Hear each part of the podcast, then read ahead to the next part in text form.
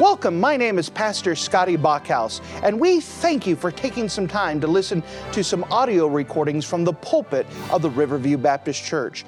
Our desire is to show the Lord high, holy, and lifted up, as well as try to be a blessing to those through the Word of God. Please enjoy this message, and we pray that it will be a blessing to your life. Well, if you wouldn't mind to take your copy of the Word of God and turn with me to the book of Ecclesiastes in chapter number six. The book of Ecclesiastes in chapter number six. We're continuing to go through this wonderful book of the Bible. And uh, it's wonderful, meaning from the truths that we learn, but it's not wonderful dealing with the idea of why it's being written. The King Solomon is at the end of his life. He is um, not regarded God in the last 15 years of his life. And so, as he's taking an honest look at back, he's realizing that life without regard to God just leaves an empty life. Now we come to an important principle because now the theme changes. Now the, the idea switches, and we learn a life changing principle in the book of Ecclesiastes in chapter number six. The book of Ecclesiastes, chapter number six, and notice with me, if you don't mind, in verse number one. Ecclesiastes chapter six and verse number one, the Bible says this. There is an evil which I have seen under the sun, and it is common among men. A man whom God hath given riches, wealth, and honor, so that he wanteth nothing for his soul of all that he desireth. Yet God giveth him not power to eat thereof, but a stranger eateth it. This is vanity, and it is an evil disease. If a man beget a hundred children, and live many years, so that the days of his years may be many, and his soul not be filled with good, and also that he had no burial. I say that an untimely birth is better than he. For he that for he cometh in with vanity and departeth in darkness, and his name shall be covered with darkness. Moreover, he hath not seen the sun, nor known anything. This hath more rest than the other. Yea, though he live a thousand years twice told, yet hath he seen no good. Do not all go to one place? All the labor of a man is for his mouth, and yet the appetite is not filled. For what hath the wise more than the fool? What hath the poor that knoweth to walk before the living? Better is the sight of the eyes than the wondering of the desire. This is also vanity and vexation of spirit. That which hath been is already named, and it is known that it is a man. Neither may he contend with him that is mightier than he. Seeing that seeing there be many things that increase vanity, what is man the better? For who knoweth what is good for man in this life? All the days of his vain life, which he spendeth as a shadow. For who can tell a man what shall be after him? Under the sun. And if you're in the habit of marking things in your Bible, I would like for you to mark something very specific today as we highlight a principle. Notice with me in the book of Ecclesiastes, chapter 6. Ecclesiastes, chapter 6, and notice with me the very last verse. If you don't mind, as we look at Ecclesiastes chapter 6, and notice with me, uh, as it starts verse number 12, chapter 6, verse 12, notice it says, For who? Mark that word who. And then notice the next two words we're getting to. Notice what? Who and then what? Notice again at the end of verse number 12, we see the same idea again for who can tell a man what? Notice that word who, and then notice the word what. So, twice in here, we have this principle here that who comes before what? Who comes before what? And with the Lord's help, we want to try to explore this biblical principle that is found throughout the Bible that who comes before what? Who comes before what? Now, throughout the Bible, we see this as a clear principle. The who comes before the what. Sometimes you may have heard me say it that God is always previous, that it all begins with God, it all ends with God, God is the goal, that everything needs to start with God and whom He is. And when God is in His rightful place, everything else flows to its rightful place. You know, sometimes we get things backwards and we do that as a commonality. For example, we like to ask kids, What do you want to be when you grow up? What is the career you want to do? Instead of asking that, what we should honestly be saying is, What does the Lord have for you in your life? Because the who goes before the what. Because I've looked for God and found out what God wants for me. Now I'm following the path that He has set for me. The who comes before the what. This is an important thing. We find out what God says, we find out who God is. And when we have a clear vision of God, then we could find out what does he desire for us when we don't do it this way, when we decide we want to find out what we want, when we want to try to make our own path, then we follow in the same suit as Solomon that we look and said, This is all vanity. It's all empty. We've wasted this time. We wasted our efforts. We wasted our life because we sought for what we wanted instead of the purpose that God had for us.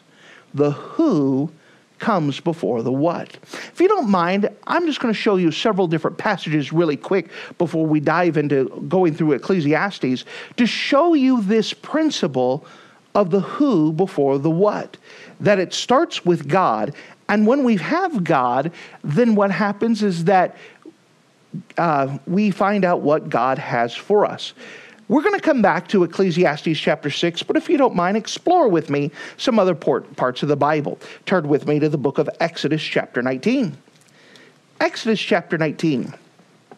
If you're familiar with the Bible, remember there's certain chapters of the Bible that as soon as you say them, that you know exactly what they are, that you already have it fulfilled. For example, Exodus chapter 20 is the Ten Commandments. That should be automatic. So Exodus 19 is right before the Ten Commandments. The people of Israel have been uh, led from Egypt in an exodus through the Red Sea, and now they have arrived at Mount Sinai, the mountain of God. They are going to, in the next chapter, receive the Ten Commandments directly from God. But as they arrive here, God gives them a principle. In Exodus 19, and notice with me in verse 4, for those of you who are familiar with my license plate, you should be know this verse. Exodus 19, and notice with me verse 4. Ye have seen what I, this is God speaking, did unto the Egyptians, and how I bear you on eagle's wings. Notice this, and brought you where? To Egypt? Brought you where? To Mount Sinai? Brought you where? To a place? I brought you to myself. Brought you to myself. We understand that God does not bring us to a place, He brings us to a person. That the path that God puts into your life is for the purpose of bringing you to Himself. Why? Because it all begins with God. God wants you to know Him personally. He wants to have a personal relationship. He wants to reveal Himself to you. And so the things that He has put in your life. Now, notice the expression here. He says, I bear you on eagle's wings. That a baby eaglet, when they start learning to fly, they start off by being on mom's wings. And the mom's the one who teaches the baby and Uh, teaching them how to fly by flying themselves. And they realize this is what we're supposed to do. And God says, I bear you on eagle's wings. I brought you from this place to that, not to bring you to a location, but to bring you to a person, to bring you to myself.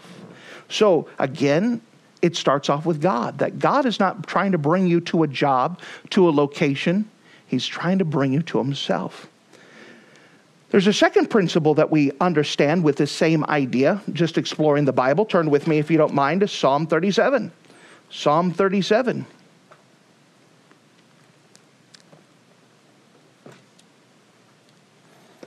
Psalm 37.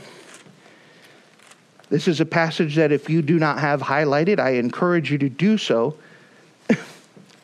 Psalm 37. And notice with me starting at verse 3. Psalm 37, Psalm 37, notice with me in verse 3. Trust in the Lord and do good. So shalt thou dwell in the land, and verily thou shalt be fed.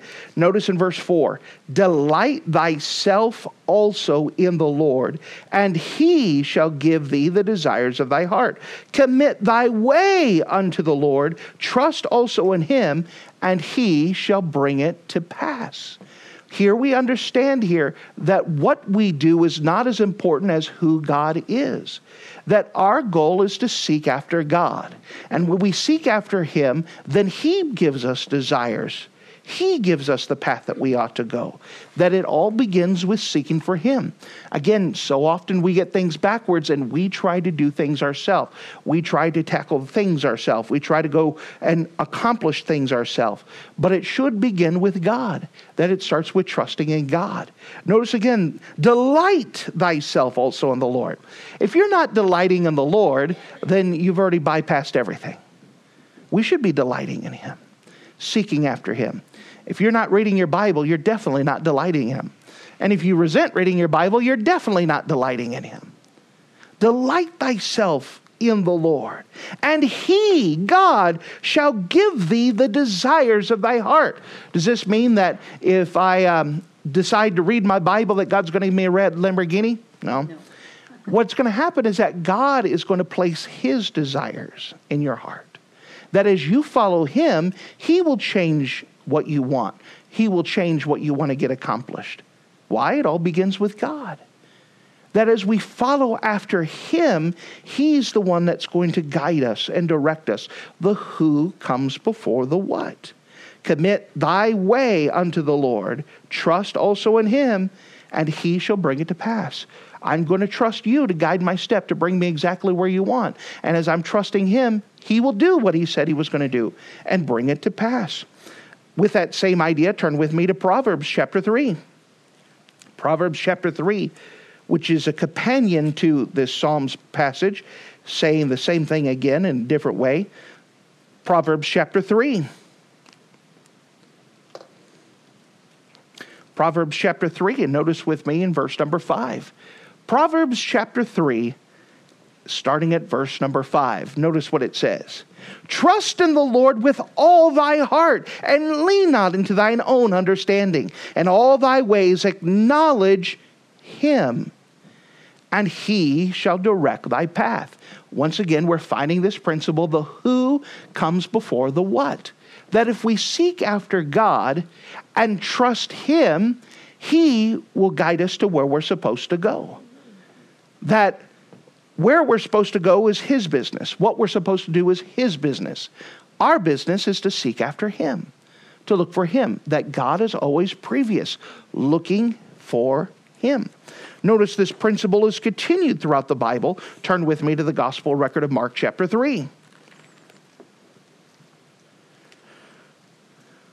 Those of you who come faithfully to this church, you're familiar with this passage we're bringing you to, Mark chapter 3. And I'm saying that because I'm going to ask a question, and those of you who have been here for a while, I don't want you to answer. Mark chapter 3. Mark chapter 3, Jesus Christ is calling the disciples to himself. He's choosing the 12 out of the ones who have been following him. Notice with me Mark chapter 3, and notice with me in verse number 13. Mark chapter 3 and verse number 13. And he, that's Jesus, goeth up to a mountain and calleth unto him whom he would, and they came unto him. And he, Jesus, ordained 12 that they should be with him and that he might send them forth to preach. Now, again, those of you who've been faithful to my teachers' workers meeting, evening school, don't answer. For those of you who are not, someone, why did Jesus call, ordain the 12? Why did he choose the 12? Someone give me an answer?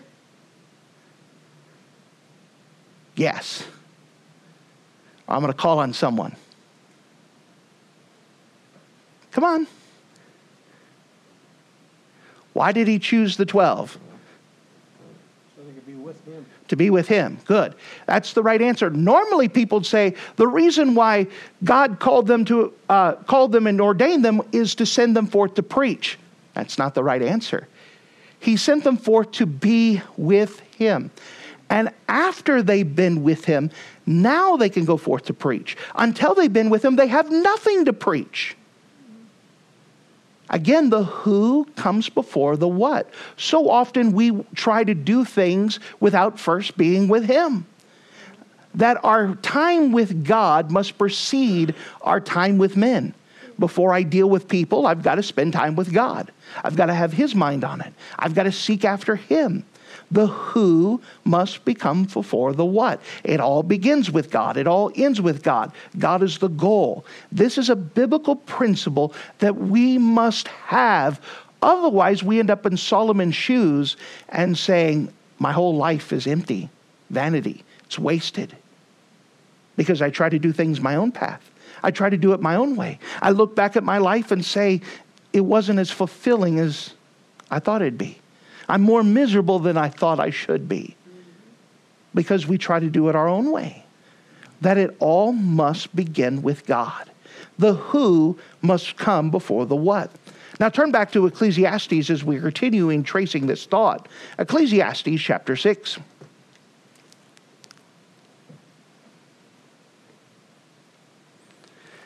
Ecclesiastes chapter number 6.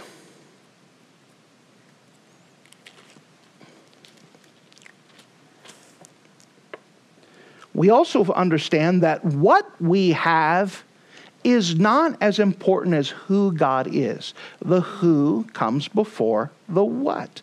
Notice with me chapter 6, Ecclesiastes 6, starting at verse 1. There is an evil which I have seen under the sun, and it is common among men. Ecclesiastes 6 1.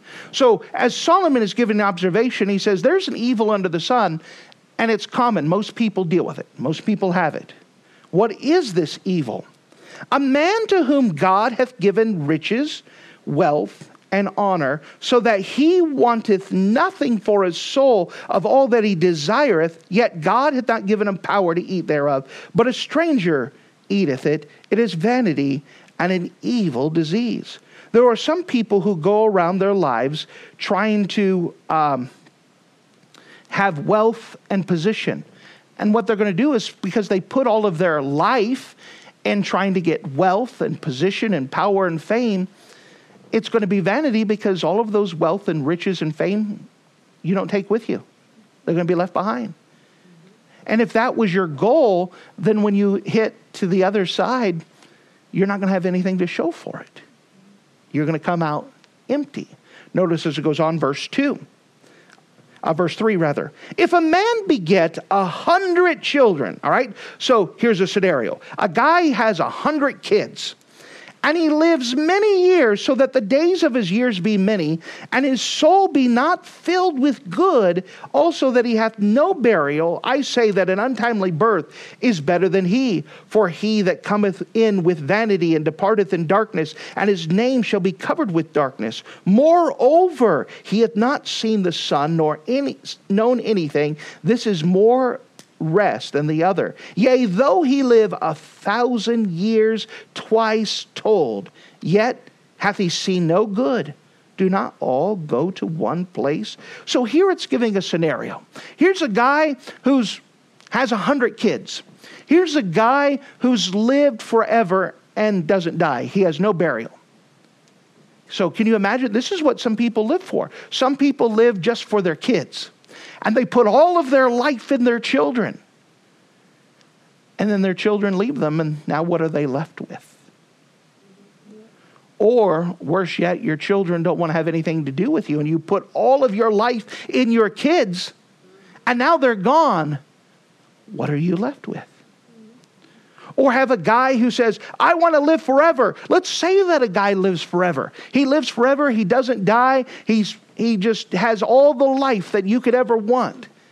And yet, without God giving him purpose, the Bible says it's better for someone who has an untimely birth. That's their way of saying someone that was born stillborn. They were born and they died uh, immediately. He says the guy, the baby that died immediately is better than the guy who lives forever, who doesn't know God, doesn't have purpose. Could you imagine living forever?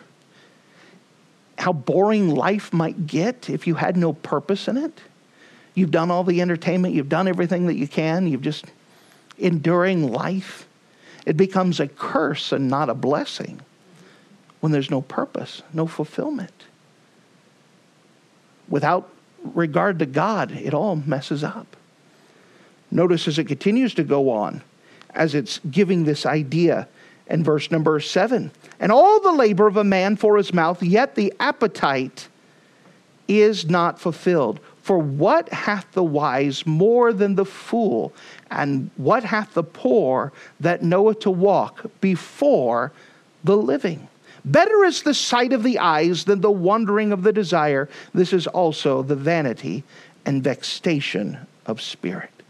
So, what we have is not important as who God is. The who comes before the what. Now, all that was introduction.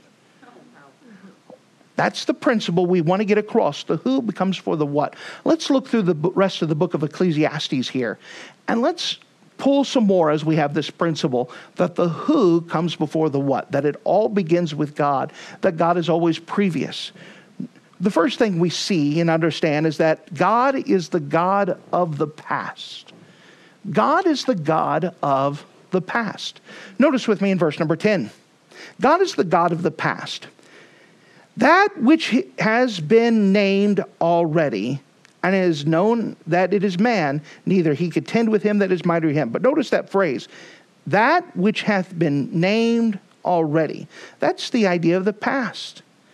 We should not try to unwind our past. Now, we're very good at playing second guessing. We're very good at uh, uh, uh, the couch quarterback of looking at our life and say, I wish this didn't happen to me, and I wish I would have had this better, and I wish this could have changed. You understand that there are choices that God made, and even in those choices, God is able to use those things to bring you to where you should be, Amen. namely here. There's sometimes that people would say, Man, I wish I knew these principles earlier. And we understand what we mean by that, that there were some mistakes that you could have avoided. But you understand that God brought you here for this time and this place. Amen. Let's say that perhaps you were more interested in religious things when you were younger and went to a church that maybe didn't teach the Bible like this. And then you developed a watered down Christianity. Would that have been better? God brought you for this time, for this place, with the idea that now you are ready to receive it and listen to it and apply it. Does it make sense?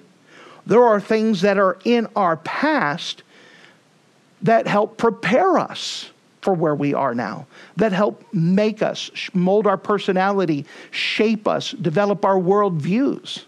Not all of it is good, but remember that we believe that all things work together for good to them that know God, to them that are the called according to his purpose. Not all things may be good, but God used that to bring us to good. That's what his goal was, was to bring us to himself. Without some of those things in our life, we may not respond to God the way that we ought to. God is trying to do those things to bring us to trust in Him, depend upon Him. God is always previous, and God is the God of the past. We can't do anything about the past, but we can recognize that God knew what He was doing. It may not have been the things we wanted, but God knew what He was doing for this time, for this place. He's preparing. We see that our God is the God of the present. Our God is the God of the present. Notice with me in verse 10 again. And that which is also named already, and it is known that it is man, neither may he contend with him that is mightier than he. Seeing that there be many things that increase vanity, what is man the better? For who knoweth what is good for man in this life. This carries the idea of the present. God knows what is good for us, He knows what we need. Some of us are miserable because we think that I can't be happy now. I'm not fulfilled now. Something must change. I cannot be happy at this moment. Well, you'll never be happy because you're always looking for something else to make you happy. We can trust in God and trust His fulfillment, His satisfaction, that God is enough. And when you have God, you have what God, what you need in your life. And that God can give the supply. That Jesus is the answer to our prayers. We need wisdom. Well, you need Jesus.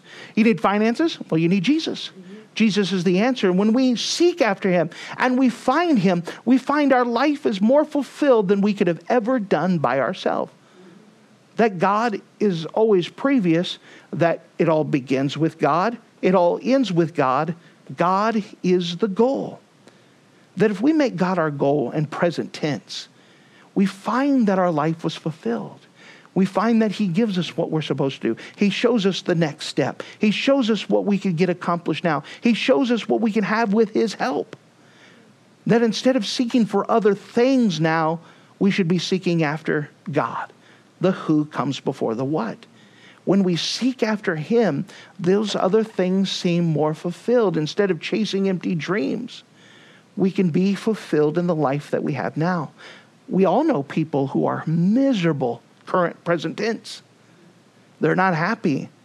And they all have, if I have more money, if I had this one thing, if this was fixed, if they didn't behave like this, if I had this. And they're miserable people because they're looking for things they don't currently have. And yet, they can have the satisfaction that God has for them. Now, I understand for people who may not be uh, churchgoers, they may not do uh, understand what we're saying quite yet. They may scratch their head and say, "This sounds like garbage." What do you mean? God's fulfill me. You don't understand. I have real needs. I do understand you have real needs. But if you had those needs fulfilled, would you truly be happy? God is willing to give us a fulfillment in our life that we can't understand until we have it. And He's able to lead us in a step that we can avoid other mistakes. We've all made mistakes and left our own devices. We're going to make more. Let, you just give us a couple minutes without looking to God, and we could say something to ruin a relationship in a couple minutes' time. It's 30 seconds, we can destroy something that built 30 years to build. We need the Lord, and left to our own devices, we do not make our lives better. We have to have God. And we seek after Him and have Him. He can help us be fulfilled today and then supply for what we need to continue to go forward. Give us a plan, give us purpose, give us peace. How many people today do not have peace? And they would do anything to have peace. There are so many people that don't have direction and they do anything if they can know their direction. So many people that don't have purpose and they would do anything. Why do I exist? Why am I here? And if they could just have that answered, there would be so much. Well, God can give the answers to those great questions of who am I? Why am I here? What's my purpose? Where am I going? Where did I come from? God has those answers. And whereas someone who's listening to this, it may scratch their head like, what is this guy talking about? I'm telling you, there are real answers and real peace and real purpose that anyone can have and that people are missing out on. Well, we understand that God is the God of the past, God is the God of the present, God is also the God of the future. Notice again in verse number 12. Again, Notice as we hit the who's and the what's again. For who knoweth what is good for man in this life, all the days of his vain life which he spendeth as a shadow? For who can tell what, or tell a man what shall be after him under the sun? Our future is in God's hands. And from his vantage point, we know that God doesn't see time the way we see it. He sees time all at once. God is always present. There is no past tense with God, there's no future tense with God. Now, we're different because we're stuck in time. We, we are going in one direction. We don't know what's ahead of us. But God knows all about it. And that we can spend time looking at Him and He could direct our path. Maybe I could give an illustration. Um, The Colorado River is a river that winds through the Grand Canyon. It's a very windy river. And so let's imagine that we had a group of people who were on, um, excuse me, on some rafts that started before us. Then we went, and then there were some people that started on some rafts behind us. Because of the windy path that's going on, where we are present tense, we can't see what's ahead. And nor can the people ahead of us tell us what we're fixing to face. But let's imagine that we had a helicopter that was flying overhead, and that the helicopter can see the people ahead of us, they can see the people behind us, and they can see us all at the same time. And if we had proper communication to that helicopter, they can direct us to what we're fixing to face. Hey, there's some rapids up here, hold on tight. Hey, there's some boulders to the left, why don't you go to the right? And they could direct us in the path that we're at. Well, God sees all of time all at once. He sees where we came from, He sees what we're currently going through, and He can sees what, see what we are about to face. And when we're looking at Him, the who, He can tell us about the what. And He could direct our path. He could bring us to the place where we may not realize that we're going to be in trouble if we're spending time with these people, but maybe He could direct our path, and instead of hanging out with these people, He directs us out. Those people get in trouble, and we're not there. I speak to teenagers a lot, they understand that that maybe we're about ready to make a decision left to our own device. And if we make this decision, we're going to wreck everything. We're just going to wash up on shore, hit the cliffs, go off the, the waterfall. But we said, you know, before I uh, start trying to do this myself, maybe I should actually look at God. All right, God, I'm going to try this. Lord, I give you my path, you direct my path. And He directs our path out of the way. And we look back and said, man, I would have hit that. I would have wrecked everything. The wonderful thing about our God is that He is able to direct our path. He's able to bring us to a job. Can you imagine? Think back when you were younger. Some of you are younger, so think about when you were at. You have a whole life ahead of you. And with that life, you've got a lot of choices to make. Who are you going to marry? Where are you going to live? What are you going to do for a job, a career? Where are you going to go to church? Those are big decisions. And for those of us who are adults, you might remember, let's say you remember leading up to your marriage, they have that phrase, you got cold feet. Every person getting ready to go married has that time where they go, Am I making the right decision? Am I marrying the right person? I hope I am. I think I am. Maybe I am. Here we go. And there's a lot of unknowns there. Am I doing the right thing? This is a big decision. Why did they stop and think? Why'd you stop and think? Because this is a huge decision to be made that's going to affect all of your life. Do I want to be stuck with this person for the rest of my life? I mean, do I get to be stuck with this person? Those are questions that run through your mind. Well, if you're able to have God make that choice for you, He knows exactly who to be married to and to give you that comfort. And that way you can have a thriving, happy marriage. The idea of what should I do for a living? Remember, a lot, we ask kids all the time, what do you want to do for a living? What do you want to do for a living? Well, that's a big choice. How many people that we know are stuck in jobs they hate? but can't get out of it because they need the money. They need the insurance. They need the whatever else. And they're miserable and they make everybody else miserable too. Well, if you allow God to direct your path, He knows what job to take. You, you may not even think uh, this is the job for you, but He says, This is the job. And you go, This is wonderful. I would have never picked this job myself. And God could give you a satisfaction that you would have not ever had if you were anywhere else, a fulfillment. The who comes before the what, and learning to trust in Him. If you could forgive me, I don't usually do this, but if I can give personal illustration, I have a couple of them I can do. But I remember that as a young man, I always wanted to be a scientist. I love science. And by the time I was a, um, a, um, a teenager, I knew I wanted to be a quantum physicist. I like science. That's just nerd talk, all right? That was my goal. So by the time I was ready to graduate, I could have went to whatever college I wanted. I'm a nerd, I'm smart, ego out the roof. I mean, I'm IQ out the roof, you know, you know what I mean. Nerd. So I had just started going back to church in the last couple years and learning how to pastor who loved me. And I wasn't the most obedient, but I was learning. And so I got a hold of this principle and said, All right, you know, my pastor said that I need to leave the choice up to God. So, you know what? I'm going to try this out. God, what college do you want me to go to?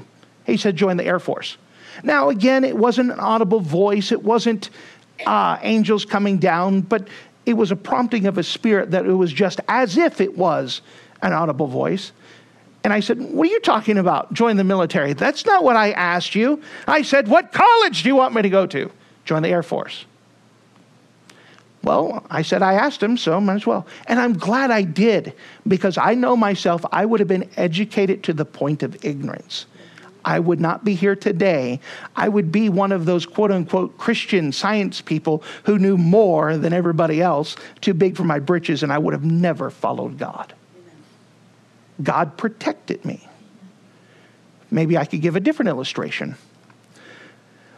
After serving in the military, I, excuse me, I had uh, already surrendered to the idea if I have a wife, I'm going to let God issue me a wife. I'm not going to bother looking. And it got to the place where I was so hard hearted that um, I kept saying women are evil and I could prove it from the Bible. I'm not looking for a wife. Well, I was teaching a Sunday school class of 8 to 12 year olds and I taught them about prayer, and those little guys got it. And they determined that every Sunday morning in class, out loud, they would pray for me a wife. You know, and it was cute the first couple weeks, but they continued on. And after a year of praying, I could feel them starting to change my heart. I could feel God starting to work and say, I'm going to get you a wife soon. And like, okay, what's going to go on? Well, I'm not going to go look for a wife, so I'm just going to press on. Well, it just so happens that my pastor was going to go get a bus for a, a bus ministry. And as he was traveling back, he got caught in a snowstorm. but God knew what he was doing. And because he couldn't make it back to our home church, he had to stop because of the snowstorm and stop at a little rinky dink small church that he knew the pastor of for 11 years. They were friends. And parked the bus, waited out the storm, had a good Sunday evening service. The pastor of the church invited him to um, stay overnight, and they fed him a meal. And um, He didn't say anything that I have a young preacher boy that's looking for a wife. He didn't say anything at all. Just ate lunch with his family, came back down. The next day, he called me up and we were giving him a report. I was assistant to the pastor, so giving him an explanation what happened during the Sunday, who was there, who wasn't, what all happened. And at the end of the conversation, he said, By the way, I met your wife and I'm ordering you to call her. What? Well, he knows I'll never disobey an order, so I said, Well, what am I supposed to tell her? Well, tell her I said she's supposed to be your wife. Okay. So I call up. I call and um, talk to the pastor who had hosted my pastor. And I said, I'm just a young preacher boy from uh, Western Hills Baptist Church, and I just wanted to thank you for taking care of my pastor. Thank you for taking care of him and uh, feeding him. He says, Okay, okay.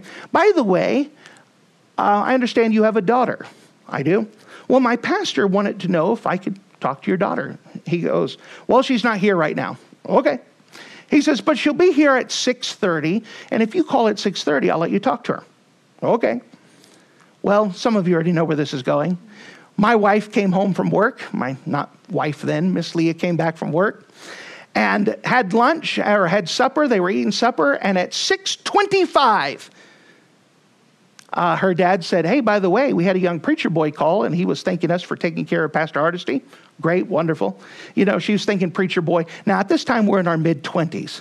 So when she heard preacher boy, she was thinking a snot nosed little kid, you know, who's maybe thinking about Bible college. So she's like, Oh, by the way, he asked to speak with you. She going, What? She started going through her mind trying to figure out who's this Scotty? Do I know anybody like that? Started going through her mind. She goes, What am I supposed to tell him? My father or her dad said, Well, just let him do the questions. You know, let him lead. Okay, sure. So I call at 6:30 on the dot and speak with her, thank her for taking care of my pastor, and said, um, and then I asked her, How did you come to know the Lord? Well, my wife had always wanted someone to care about her soul first, to ask her how she came to know about the Lord. Not just to look, uh, look at her because of her looks, but to ask about her in the inside. Does she know the Lord? So we had a conversation at the end. I said, Well, I um, called you tonight because I had to. If I call you tomorrow night, it's because I wanted to, not because I'm forced to. She goes, What do you mean by that? Well, my pastor ordered me to call you. Why? He said, You're going to be my wife. okay. And so uh, the next day I prayed and said, I believe I'm going to call her up. So we um, called her up, began to speak with her. And uh, at this time, we didn't send pictures. And now, this is before texting. So uh, we decided we were going to email each other. That was something we used to do before texting. And uh, we still hadn't seen pictures of each other. And we decided we were going to try to disqualify each other, meaning that we're going to ask hard Bible questions to see if we can stumble them. And oh, no, no, they didn't know the Bible, so I'm, I do not have to go out with them. And for two weeks, we kept emailing each other back and forth, asking hard questions, and found out, hey, we, we're actually compatible. We believe the same things. So we ended up meeting at a youth rally um, the third week. And I'm an old cowboy. I'm just going through the whole story, just forget me. So now I'm an old cowboy. So I thought I would dress up in my greatest duds, which was black jeans, black pants, black shirt, black hat, Air Force glasses, and um, meet with her and spent we spent time talking and my wife was super super shy. You think she's shy now? She was super shy. She couldn't speak to anyone much less a guy but yet we were able to speak comfortably. At the end her parents were packing up things and they looked at her and said so what'd you think? She goes i thought he was a dork. And they all laughed. She goes but i felt like i could tell him everything. And then they got super quiet the next week, they invited me to go door knocking with them. This time, I'm cleaned up. I'm wearing shirt, tie, sweater vest, normal size glasses instead of those big glasses they gave us in the Air Force. And this time, when she saw me, she opened the door and then shut it because she couldn't speak to me anymore. they finally allowed me in. We went door knocking. And at the end of um, door knocking, we decided that we didn't believe in dating because dating wasted time and emotions that belonged to God.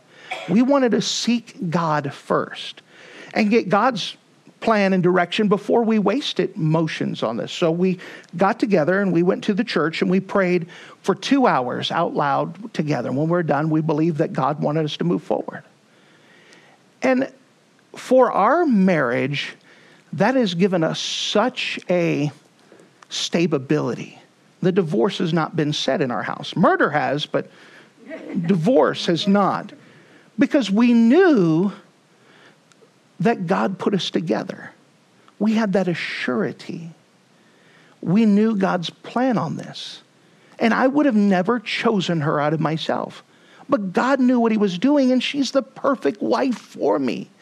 She puts up with me, she compliments me well. I could have never chose better. Does it make sense? Now, again, the, forgive the illustration. What I'm trying to do is that this works you could seek after God, and God can d- divide, uh, guide your steps and bring you to the place, to bring you to the person, to bring you to all of this other stuff that you would have never found on your own. That you put God first, that God is previous, that God is, it all begins with God, it all ends with God, God is the goal. That as we seek after Him, he will give us the desires of our heart. That as we spend time with Him, now we could deal with other men. It's trusting in Him, letting Him guide our steps, letting Him direct us.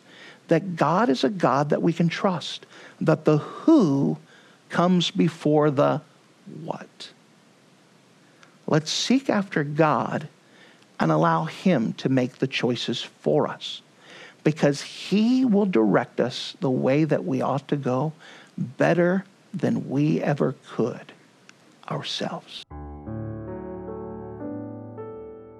Thank you for listening to this audio message. This is Pastor Scotty Bachhaus, and I encourage you to take this information that you just received and make a specific decision to follow after the Lord. If you don't know Jesus Christ as your Savior, let me beg you to take the time to receive Jesus Christ for the forgiveness of your sins. If you are saved, I encourage you to make a decision in your life to help you get closer with the Lord. If there's anything specific we can do to be a blessing or to pray for you, we encourage you. Look us up on the internet at riverviewbc.com. Once again, that's riverviewbc.com. Or if you would prefer to call us, you could give us a call at area code 920 530 6308. Once again, that number is 920 530 6308. If there's anything we can do to be a blessing or an encouragement to you, please let us know. We would love to make ourselves available. Thank you.